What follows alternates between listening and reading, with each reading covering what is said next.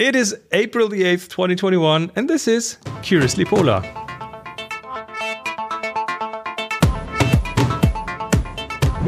Yes, we're back with another episode on things in the Arctic and Antarctic, and with me, as usual, is Henry. How are you doing today? I'm good. Yeah, You're overall busy. good. You just told me before the show that you're absolutely busy, and um, it's interesting. It's it's April. Um, it is. We had a snowstorm the other day after having 23 degrees the day before. Everything is going bonkers here, and and it's super weird. It's like the first quarter of the years is gone, and it doesn't feel like it. no, You just wake up and think, "Damn, where's the time gone?" it's Groundhog Day. It's Groundhog Day for sure. Uh, anyway, um, let us look into today's topic because it is something that is uh, right in front of your ex former doorstep, right? You It used to live- it is. you used to live in Iceland, and uh, we've had the well, the pleasure, sort of. I'm not. I'm not sure. Is it? Da- is, the, is the volcano in Iceland any dangerous for people that live in Iceland? that really depends on the volcano. So the current volcano, not so much um, in in terms of explosivity. Uh, explosivity. So Yeah. it's not really. It's it's an effusive eruption. It's just um, spitting out lava fountains, not too high, not too far. So Because I've it's- seen people like really Yes. being fairly close to it. Some some people were playing volleyball uh, volleyball right in front of it. Um, some crazy Icelanders. Uh, so it's it's more like a it's more like a tourist attraction right now, isn't it? That's what, what Icelanders call a touristy eruption. Yes, exactly. So um, the, the last touristy eruption was uh, Hekla in, in, in the year 2000, which was quite similar. So beautiful lava fountains, not big exp- explosions going on. That was what's uh, dangerous in this um, eruption here is the the gas pollution. So the gases see. um, uh, emitted there. So if you spend the whole day uh, around the eruption site, you probably better have a a, a, a gas mask um, with see. you because that's also one of the reasons why the official authorities um, at certain points when the weather just changes just close the site um, entirely um, when the when the gases can't um, And- the valley, uh, valley. And and you used to live in Iceland, so whatever is going on there in terms of volcanic activity, um, this is right in your ballpark. You've been, uh, you you know exactly what's going on there, and uh, you probably still have a good good contacts there. So it's also tell my, a bit more. my it's also my kind of nerdum, so I'm, I'm really into those volcanoes. So. it's your hobby. But exactly, so that fits perfectly. Um, I think Icelanders had very mixed feelings. So on, on one hand, people were scared because it's it's rather close to Reykjavik. It's just about 32 kilometers um, direct um, air is it, distance. is, it, is it along the way from the airport to Reykjavik, which is this long lava field that you have to drive through? Is it close to that? Technically, yes, uh, and and no. So it's um, it, it is situated in that um, yeah in, in between the uh, that route, but more in the triangle which you would draw from the airport to Reykjavik and down to Grindavik, because the eruption site is closer to Grindavik, so uh, closer to the south coast of the Reykjanes Peninsula, and um, it's in in the mountains. So it's uh, in a mountain valley, in a in a higher uh, laying valley, and that makes it difficult to spot at daylight from from the road. During nighttime, you see the glow of the of the eruption. So then From, you from the can from that road, you can see this in the Yes. distance. Oh, awesome! yeah. You can actually see it from Reykjavik, so um, that's uh, a pretty pretty awesome thing. But in the in the beginning, when the seismic activity just increased tremendously, um, people were rather scared in, in, in Reykjavik, not really knowing what to expect if it's going to be a big explosive eruption, and that could actually really threaten not only Grindavik but uh, also the capital area. And you always have to keep in mind it's like two thirds of the population of the entire country living in that area and uh, thus also the whole industry is um, based in that area, and that makes it rather difficult. Um, But when the eruption started and people figured it's just an uh, effusive eruption, rather touristy, people just came down in flocks. It's really humongous groups. And in the beginning, um, cars were just lined up on on road. Uh, I think it's road number forty three, which is going down to the Blue Lagoon, and they were just parked at the at that road. And then people started walking um, into the area, and that walk is a three and a half hours one way hike into the mountains. There is no hiking trail or anything. It's really cross country. And whoever has walked cross country in Iceland among lava fields, rock lava fields, knows that this is everything but easy. It and so, it and it kills your shoes. I have um, it kills everything. I've, Even I've done this once in Ethiopia, walking up slightly up a hill for like five hours to get to, a, to, to an active volcano and uh, we were in a small group, and one of the group, um, he his pretty much his soles of his shoes came off. They just because it is it is this this lava, this frozen lava is very well. It's like glass, but worse, sort of. So it's it's super super sharp. It, yes. it really uh, cuts off everything. Oh, you don't want really to depends. fall. Exactly. That really depends on the type of lava, but uh, that actually is certainly true also in Reykjanes. So there, there you have that as well. Um, so I was really surprised seeing the humongous amounts of people taking that three and a half hours um, one way hike um, to see that volcanic eruption. And yeah. I think there has never been any eruption in Iceland that has been better documented with 150,000 uh, drone aerials. And yes it's it's like there, there have memes been popping up, popping up recently. Um, they say that the eruption has ceased due to the volcano being plucked by uh, crashed drones. By Just molten plastic drones. because I've seen a few videos where people flew right on top of it and then lowered the drone down. And yes. I was like, okay, when is the point when the drone propellers are going to give up and just become liquid? Because these are the things are hot. We're talking we're talking somewhere in the range of a thousand degrees Celsius or more. Yeah, exactly. When when uh, the, the, magma is ejected, it's around 1,300 to 1,000 degrees, and yeah. uh, it starts then solidifying at around 900 degrees. But the propellers are um, the second issue. The first issue is our camera melts because it's uh, certainly closer and it's not in motion like the propellers, right? So well, the just... propellers fan, fan cold air from above. So. Um, let me ask so, you a question. Why why Iceland? Why is it going on there?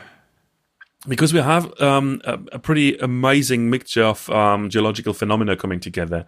One is uh, the Mid Atlantic Ridge, certainly, and uh, we have a graphic for that. For for those who are just listening on the audio podcast and on YouTube, you actually have also a chance to see the visual. We so the Mid Atlantic Ridge, exactly.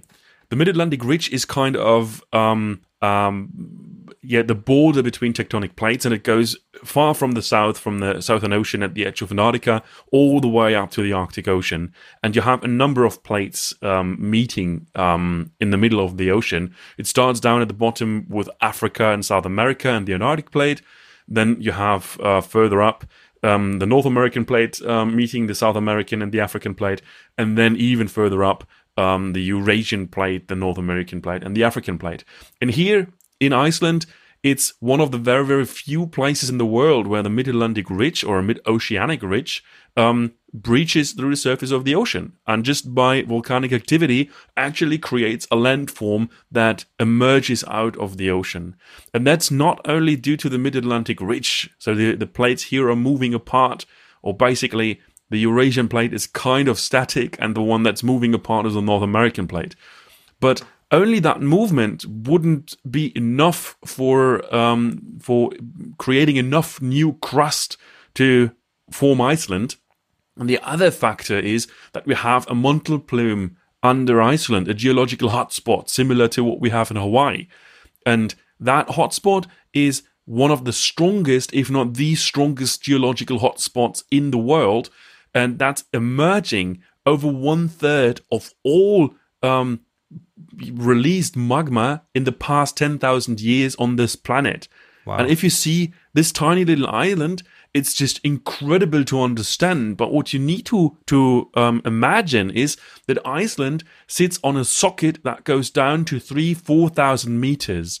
So it's actually just really like a big socket um, reaching down from the from the abyss of the Atlantic Ocean um, through the surface, and then reaches heights above two thousand meters. So there, there is actually quite something um, going on here, and those two factors together, they are the reason why we have a very, very active volcanism. And I think there is no other place in the world where you have so many volcanoes, active volcanoes, um, line up um, than in Iceland and you can really see those plates. I mean, this is the this is the amazing thing. You can drive to a to a place where you can like walk over a bridge, and then you're in Europe, and you walk over the bridge, and you're on the American plate. So it's really like this big, big uh, crevice that goes um, through the island. You can really see that. You can uh, experience it with your own eyes. So I have to bust a myth here. You're not walking from North America to, ah, uh, to too bad. To I was there. so hoping I had done that. Ah, I fell for so when the you look tourist at trap. The, when you look at the map there, um, Yes. so basically what you have the big um, triangle on the left side from the West Fjords down to Reykjanes um, and and that that's the the North American plate, and then you have the eastern part of the country going down to almost the um, around the area of Eyjafjallajökull um, on the south coast. That's the Eurasian plate, and everything in between is kind of new formed crust.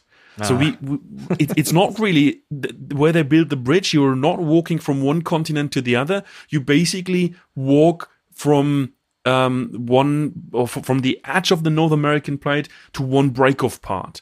So you have to imagine that a little bit like um, like a cheesecake, and two kids are no, just no, it's pulling it's like pulling that it's away. like A sixty eight. Things are breaking off of the iceberg, and here things are breaking off of the of the plate. Yeah, but it, it's it's a little bit. So the And it's hotter. iceberg is, is is is is more dynamic. You have I um, the, the icebergs which then are detached, so they are floating away. But if you have that cheesecake picture, if you pull it, you have this big mashy part in the middle, and that's pretty much what happens here because the crust are still connected, even though they're moving apart. There's a lot of tension, and that releases over time through earthquakes, and then uh, cracks are um, created in the crust, and those cracks are actually where they build the bridge. It's not that this is like the other side of the continent. It's just it's it's another layer from the uh, from the same border of the of the crust. Does that make sense? Yes, it does. So, so I'm I'm deeply disappointed now. But is is there is there any place on Iceland where you can legitimately say I'm taking a step left and right, and this is the the one plate and this is the other, or is it is it more meshed together? That's a that's a very human concept, and the problem is that geology doesn't work like that. So It works on there a different is- scale. I know exactly. There is no clear end and no clear beginning of those plates. That's Yes. really uh, you have a you have a big transition zone. So um, that's one of the reasons why, for a very long time, there was this uh, saying from tour guides: when you stand in in Thingvellir um, on top of that cliff, what we've just seen on the picture, and you just look down into the valley. Up here is North America, down in the valley is Europe. That's just simply not true. It's a huge transition zone, I and fell particular victim to a massive lie. I think yes. and particularly in Thingvellir, you have this rift valley, which is um, certainly one of the areas where you clearly can see how new um, new crust has formed. It's not that you look down to to the European plate. It's not easy as that. Okay, let's continue. But that fact, actually, with the uh, with the hotspot and the Mid Atlantic Ridge coming together, you can see how those volcanoes are just aligned along the rift zone of the Mid Atlantic Ridge, and we have this uh, map of uh, active volcanoes in Iceland, and it's a little bit difficult without the underlying map, but you actually can see that we have two um, main um, zones where we, or volcanic zones where, where they are aligned. One is the western zone, which goes from the Reykjanes Peninsula all the way up to Langjökull, to the second largest uh, glacier, and then it takes a sharp turn to the east to Hofsjökull, all the way up to the north then. And the other one is starting around the Westman Islands, much further to the east. It goes down through Eyjafjallajökull and Katla, um, through Hekla, all the way to Vatnajökull, and then it merges with the Western Rift Zone, uh, volcanic zone, and just goes all the way up to the north. This map um, that we're looking at right now, it's easy to see how they line up, how they go Yes. along those lines. And this is a, a certain um, special feature in Iceland. So when we usually um, non-geologists, when we talk about volcanoes, we have this perfectly cone-shaped uh, mountain uh, in mind that on its top has a crater and it's just having beautiful lava fountains coming out of it. In Iceland, it's slightly different. When we talk about volcanoes, we rather talk about volcanic fissures, and those volcanic fissures are aligned along the rift zone and um, the big picture you can see here how the the volcanoes are aligned along the volcanic zones along the um, rift zone between the tectonic plates.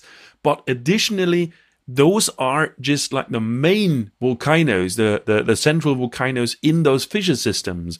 Because in fact in a fissure which can stretch up to 190 kilometers in length technically the ground can just open everywhere along the fissure and just eject lava. That's actually what's happening right now in the Reykjanes Peninsula. And then it creates a new crater, a new cone, a new volcano, if you like, which is not a volcano in its own right because it doesn't really have its own magma chamber, but it's fed from the same magma source as the entire fissure. And that's something that's very, very special, sometimes a bit confusing, but it makes things so active, so lively in Iceland. It's a really, really interesting development there. So, what actually happened now is on the 19th of March, after a period of almost a year where seismic activity has just built up, and in the end came up with 50,000 earthquakes in just a month, we have had the start of an eruption. And it just happened that um, uh, that was just spotted on a webcam, um, which was just focused largely on the area from um, from close to the airport. And then the uh, Coast Guard just um, sent a, an airplane, and they took the first picture and the first video of the uh, of the eruption, and it was uh, immediately clear it's not an explosive eruption; it's just effusive. It's just ejecting um, amounts of lava and um, gases. So very very quickly, the authorities figured it's not really a harmful um, eruption. So the rescue team from uh, Grindavik, Thorbjörn, they started to to mark trails to actually channel tourists going to the eruption site to provide some sort of safety. And just to give you a quick figure, in the first week of that eruption, roughly 19,000 people visited the eruption site. And most of them, most of them 19,000. Icelanders, I would think. Because almost entirely Icelanders because there basically is no real tourism. It just starts now through the eruption that people are coming back into the country. And the country opened up the um, the, the uh, yeah the, the immigration, if you like, um, through people who have received vaccines. You don't have any trouble to enter the country if you're vaccinated, and if you can um, provide two negative PCR tests, you can um, enter the country as well without any problems. Other than that, you have to go through the obligatory um, quarantine. But even though a lot of people are taking the quarantine time and just they're just so keen to see that eruption, they stay in a hotel for a week and then they go out and which is um, not cheap in Iceland, I have to say. That's true. That's true. So, However, there's a um, there's a new regulation that the state um, um, has regulated how high the um, room is supposed to be for quarantine people, and it's about 80 euros a night, which is the cap. They're not allowed to charge more um, Okay. right now. So, just for you to keep in mind, if you're traveling as a couple, it's a room you can share, and it's just per room, it's not per people. Um, if you come alone, it's the same price. If you come with a four people family and you just want to spend in, uh, the time in one room, it still is the same price. so it's just something to keep in the back of the mind. Um, Iceland has reacted on that. Okay. So uh, they have mapped out routes where people can safely walk, the tourists can walk. Um, I think it's time to have a look at the at the 3D model that you uh, sent us because I find this really fascinating. So there's um. Iceland 360 VR. It's an amazing website with a lot of 360 stuff built on, I believe, drone footage and photos, Yeah. aerial photos and things. It's it's a friend of mine who is like a, a, a wizard in so many things. He started with uh, Northern Light photography when he uh, had insomnia and just uh, couldn't sleep and just went out and uh, explored the countryside. And then he went into the 360 virtual uh, virtual reality stuff. And Snorri is a perfectionist. He's just really um, in, in profession he's an architect, but he really digs into stuff, and he is doing that 360 uh, virtual reality stuff for years now and has built quite a library. And So he what just teamed. what we're looking at in the video right now is not a photo. Let me let me move this around Mm-hmm. while you, while you keep telling me about him. Um, so he teamed up um, with a with a fella who actually is into 3D modeling, and he took the pictures Snorri has taken with his drone and turned that into a 3D model of the eruption site on the I think it's the 27th of uh, of March. So what we can see on that eruption site is very nicely the outline, the topography of the valley uh, where the fissure opened. You can see one, two, three, four, five uh, eruption vents. You have the, the the main crater, and then you have one, two, three, four um, next to it, and you awesomely can see the lava streams, how they actually fill the valley, how they follow the topography, how they um, also here at the bottom they um, threaten to overrun um, a burial site for uh, a Viking prior to the Chris, um, uh, Christianity coming to to the country. So this has actually already happened. So uh, the lava has filled the valley so far that that burial site is just completely covered.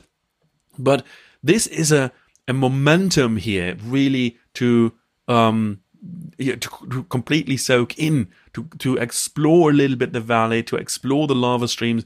The resolution of the picture is just really incredible. What they have done there, it's really, really awesome. It's a, a beautiful tool for classroom, I would say. Oh, look how far I can zoom in here. Whoa, right into the lava. Uh, I'm afraid and I'm what you gonna can melt. see what you can see on that is you you see largely black lava and then you have some um, glowing red streams um, around and you can see that it's just a very thin uh, top layer that solidifies that turns Yeah. black very quickly after um, the lava reaches the surface and underneath the liquid stream is hotter than 900 degrees, so it's not solidifying yet. So it's constantly moving. It's a very thin flowing lava, so it travels very fast before it solidifies. So the, And- the layer on top kind of keeps it from freezing, right? It it insulates it a bit, I guess. A bit, yes, yes, a bit like that. But at the same time, uh, because it's not just like a solid concrete plate, the top layer also gets cracked just by the motion. It's a little bit like a river running underneath and having some sea ice on top of it.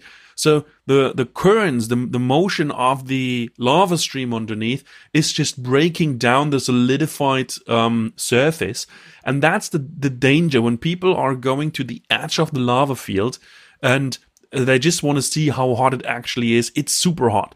But the the the imminent threat there is that underneath the sol- um, solid appearing surface, the lava might still be liquid. And if the pressure is big enough, it just pushes forward. So the lava field is moving like a little caterpillar forward, and that happens in uh, in spasms, if you like. So it just immediately, suddenly, just pushes further. And if you're in the wrong place, that's just your death sentence. Um, and is there? Yeah, there's probably also a danger just breaking through that top layer if it's too thin. If you walk on it, certainly yes. Yes, but I wouldn't so recommend that at all because Let's not do even if it solidifies, the lava solidifies at around 900 degrees. So it looks solid, it looks cool to us. It's not cool. It's not cold at all. After Eyjafjallajökull, we did hiking groups um, up onto that mountain pass where the whole shebang started in 2010. And that was in 2016, 2017, if I remember correctly. And that's six, seven years after. And only the top layer was cold it was cold enough really when you were sitting down it was for me was one of the most favorite lunch breaks you hiked up to a thousand thousand one hundred meters from sea uh, from sea level, and then you just made a uh, a break in one of those craters where the eruption of 2010 started, and people were just like, "Why the heck am I supposed to make lunch break here? It's just everything but nice. It's super windy, super chilly." And then they sit down, and they figure it's warm from the bottom, and then you put your hand under the first layer of those loose uh, molten rocks, uh, not molten solidified rocks, and you figure that the rock layer underneath is still really warm after seven years. So it gives you an idea how hot that is and how long it takes for the rocks to cool down to something we can actually handle as humans. It's just Well, really it- an incredible feature. It's nice to heat up water and uh, make electricity and uh, all these kind of nice side effects there. Certainly, yes. And heat the That's- sidewalks in Reykjavik. indeed also the Yeah. Um, there is a beautiful aerial photography from uh, from the eruption site, from uh, which is called Geldingadalur. Um, Dalir is the plural, so it's actually um,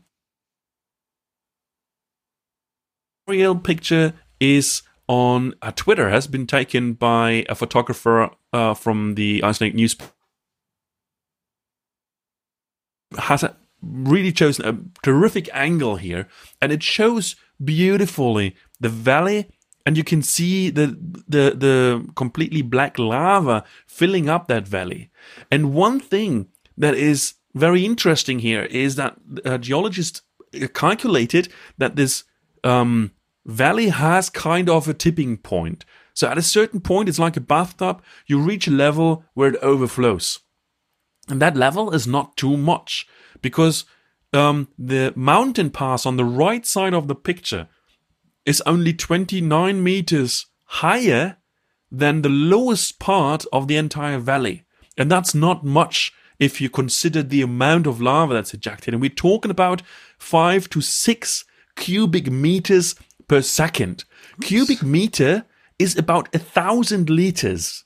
So that's we- we're talking about five to six thousand liters per second. So scientists calculated the, the entire volume, the capacity of that valley before it overflows is 6.5 million cubic meters. That means with the average flow rate of the uh, of that um, eruption site, that was between 12 and 17 days into the eruption that that tipping point would have been reached. But what then happened is actually that a new fissure opened roughly a kilometer further north northeast of the existing um, eruption site, and that happened in the afternoon. Shortly, I think it was three thirty something around that, and people were up on the mountain plateaus to get a safe view from the distance, and then just figured, oh, there is something new coming up, and you can see in the video we have here from Morgunblaðið, you can see how the earth really just ripped open. It looks like a wound. It really looks like a sausage you put on the barbecue. It just, uh, it just exploded. Yeah. And it's 200 meter long fissures, and lava fountains are just ejecting, and they're just amazing to see. Then you have this lava stream uh, following a very narrow ravine down into the neighboring valley, Meradalir. And what we can see here is that the speed of flow of that lava stream is even faster. And that's not only because of the slopes of that valley, it's because that lava has a, a slightly different chemical um, consistency or com- yeah, consistency. So it, it travels faster than the one from the other valley. And you can look all the way down into the valley, how it then just like a, uh, a river delta just spreads out. It's just terrific to see. So the overflow does not happen now through the initial eruption, but the new fissure that opened. And um, because the fissure opened, authorities um, just completely uh, closed the site of the first um, eruption and evacuated everyone. Helicopters from the Coast Guard have been um, taken in because what um, geologists figured um, very early into the eruption, and that's another picture we see right now, is that the area between the mountain Keilir and the current eruption site around Fagradalsfjall is supposed to be a dike in the um, in the crust. So basically, a lot of hollow spaces where the magma just intrudes, and that goes along a fissure line, and that fissure line is actually um, along that um, rift zone between the continents. And you can see that all of the activity that has been uh, recorded at the moment is along that fissure. So we have the line up of those five craters at the initial um, eruption site all perfectly on one line. And on that map we see on the um, on, on the video, we have some yellow marked spots. That's cracks a geologist um, identified very very early into the eruption, and they thought that might uh, gonna be the next opening. However, the blue line um, at the very north end of that yellow line that's where the second um, fissure actually opened eventually. And then just one day later, for, uh, in the night from I think it was from Tuesday to Wednesday, uh, it was the night to yesterday, a third fissure opened between the second and the first one. So now, and that's um, another. Um, I think it's on the website from from Veðurstofan, from from the uh, meteorological office.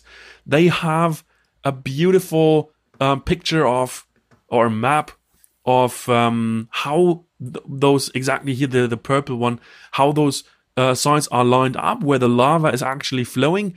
And now they have confirmed that all three um, fissures are interconnected. So all the the fissures have created a lava field that is in um, by now interconnected. So we have a continuous lava field from the initial eruption site to the uh, the second fissure in the north. And that might not even be the end. It might even travel further north. But for now, the activity has traveled to the second and the third um, fissure. And in the initial eruption site, the activity has um, calmed down a bit. So now it's just really a question how long is this going on? And that's a, a question a lot of geologists are very, very careful to answer about they the answers range from can uh, end in in, in days uh, to it can go on for decades. Well, for decades, uh, if it doesn't spread out too far, that would be good for tourism, I think. Um, but if it continues spreading out, then I don't know. Is it is there any danger of it uh, encroaching on places that are um, that should that, that that it shouldn't encroach on? So the the type of the eruption right now is all in all a very effusive eruption. So the biggest danger we have is the emission mm. of gases. If okay. that continues to be like that, it's um, it's kind of a controlled setting. If it goes into another valley, then we still have the chance of having a controlled setup where we can guide tourists to certain safe areas to watch um, the eruption site uh, from close by.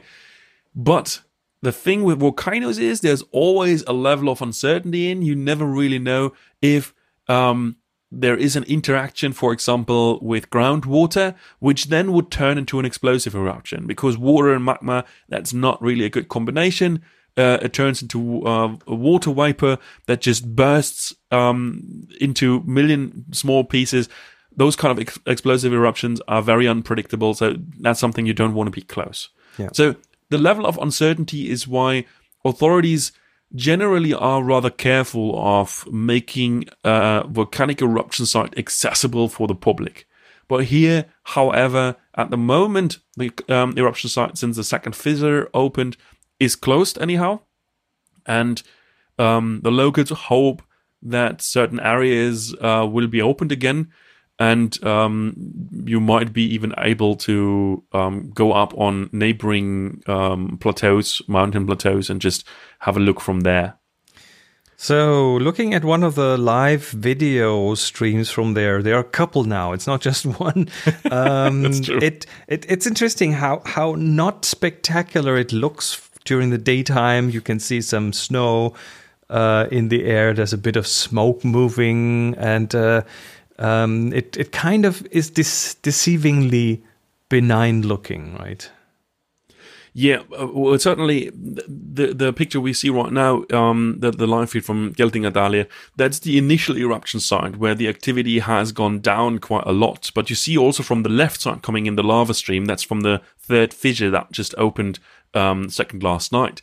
Um, the activity is best visible at this stadium during night when you actually see the glowing red uh, lava coming out there. Um, you still see in the uh, main crater, you see uh, a tiny little fountain. It's not too big, but of course, it is like you have this big reservoir of, of magma in the dike underneath, and you have now a number of vents. So the initial power of that eruption has just diverted into the other eruption sites, and now we see the um, the second com- uh, official camera from uh, the Icelandic National Television from uh, Meradalir, and you can see how much bigger that um, field has grown uh, when it uh, flew into it's, the river. It's the We've black just- stuff that we see here. yeah, yeah, we've seen the uh, the the picture of the um, lava flowing into the valley just a few minutes ago, and you can just compare. It's just significantly larger just um, by one day, but also here you don't really see much activity because we are very very far away. We are on the opposite side of the valley, far away from the actual um, fissure zone. One of the cameras from the newspaper Morgunblaðið, for example, was um, situated where the third fissure opened. So actually, the lava from the third fissure has just completely destroyed that camera. It's gone. Okay. It's gone, yeah. and a number So- of, of people have just put up those live streams now. So if you just um, Google live stream Iceland, uh, you will find numerous Yes. um, set up cameras there. Okay, so one last thing that I need from you is um, tell us again or teach me how to pronounce it because I have no idea about Icelandic pronunciation.